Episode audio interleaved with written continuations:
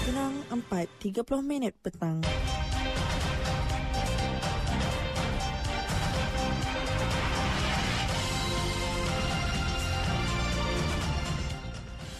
Warta Mutiara bersama saya Zatul Iqmah Muhammad Noor. Assalamualaikum dan salam Malaysia Madani.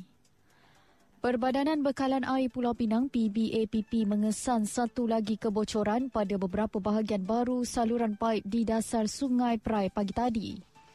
Dalam satu kenyataan, PBAPP memberitahu pihaknya kini sedang menyiasat punca dan lokasi kebocoran terbabit sekiranya masih berada di bahagian sama yang sudah pun dibaiki semalam. PBAPP akan terus mengepam air melalui saluran paip buat masa ini walaupun berlaku kebocoran. Namun saluran paip berkemungkinan akan ditutup kemudian untuk kerja-kerja pembaikan kecemasan. Bagaimanapun PBAPP akan berkongsi perkembangan semasa mengenai pembaikan menerusi Facebook rasminya.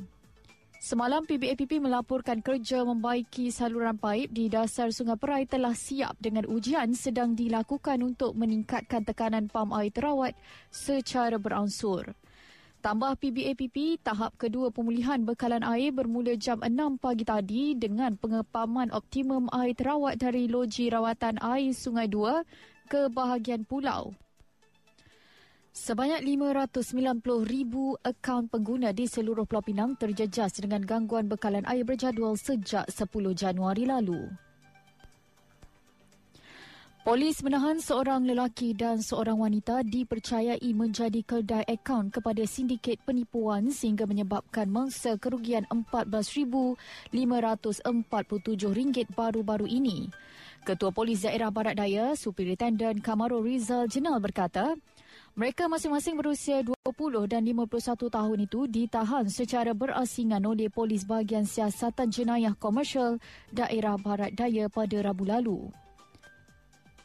Wanita berusia 20 tahun itu ditahan di Bayan Lepas susulan laporan polis dibuat mangsa dalam kejadian di Bayan Baru yang kerugian RM10,668 selepas diperdaya sindiket penipuan dalam urusan pinjaman wang dalam talian yang tidak wujud. Lelaki itu pula ditahan di Bayan Lepas bersangkut laporan polis di Sungai Korok dan dia menjadi keldai akaun sindiket penipuan yang memperdaya dalam urusan pinjaman wang dalam talian yang tidak wujud menerusi kes terbabit mangsa kerugian RM3,859.50 sen. Menurutnya, kedua-dua mereka direman bagi membantu siasatan dan kes itu disiasat mengikut Seksyen 420 Kanun Kesesaan atas kesalahan menipu. Berita Sukan Barisan pemain Harimau Malaya bukan sahaja perlu berperang secara fizikal apabila berdepan pasukan Jordan dan Bahrain dalam Piala Asia 2023. Malah anak buah Kim Pan Gon perlu menetapkan mental mereka pada tahap terbaik kerana pasukan Arab didakwa terkenal dengan provokasi sama ada di dalam atau luar padang. Perkara itu dikongsikan jurulatih berpengalaman Muhammad Azrai Kor Abdullah berdasarkan pengalamannya berdepan pasukan Pak Arab terutama di peringkat kejohanan Konfederasi Bola Sepak Asia AFC. Bekas pengendali skuad Harimau Muda itu turut mengakui fizikal dan kebolehan teknikal menjadi antara kekuatan pemain dari Timur Tengah. Selain Jordan dan Bahrain, Harimau Malaya juga akan berdepan cabaran getir daripada juara dua kali Piala Asia Korea Selatan yang turut berada dalam kumpulan E.